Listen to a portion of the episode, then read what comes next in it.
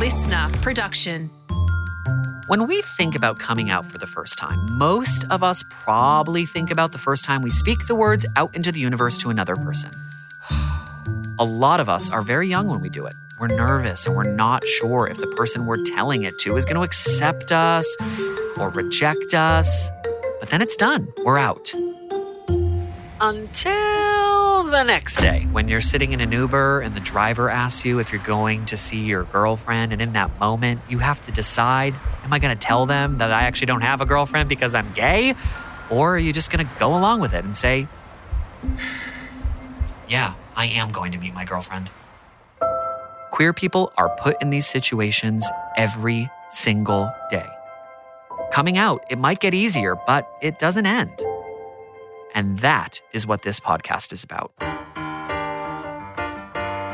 In each episode, I ask members of our beautiful LGBTQIA plus community when they came out for the first time and when they came out for the last time. Like Shane Jenek, aka Australia's most famous drag queen, Courtney Act. I didn't really have to come out, my clothes came out for me. I was wearing these pink shorts and a denim jacket with a rainbow on the back. And this Scottish man walked up to me and he said, "I just, I just wanted to say, like, like, yeah, I'm fine. I'm fine with you gays." It was like a, a hit and run. You're brave for being gay. And then there's TikTok superstar Grace Hyland. I first came out as a transgender woman when I was 12 years old. I actually wrote it down on a post it note because my stepmom could really see that there was something going on in that little head of mine, and I was too nervous to say it out loud. So she's like, okay, let's write it down. What I am trying to do is to show you at home in the closet, listening to this podcast and thinking about coming out, but feeling scared about it, what will happen when you finally do.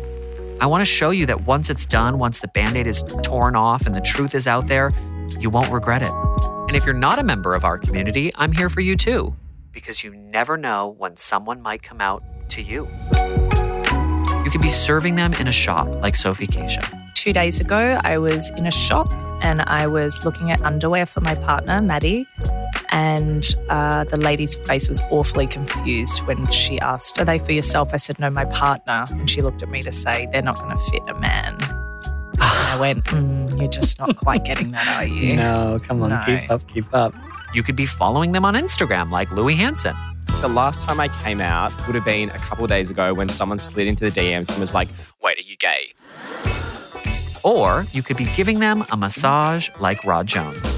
Last week, I took my husband Tim away and I spoiled him with a spa day. And it wasn't until we were getting like our massages and whatnot that I mentioned Tim to be my husband. And she goes, Oh, thank goodness. I literally didn't know whether you guys were heterosexual or not.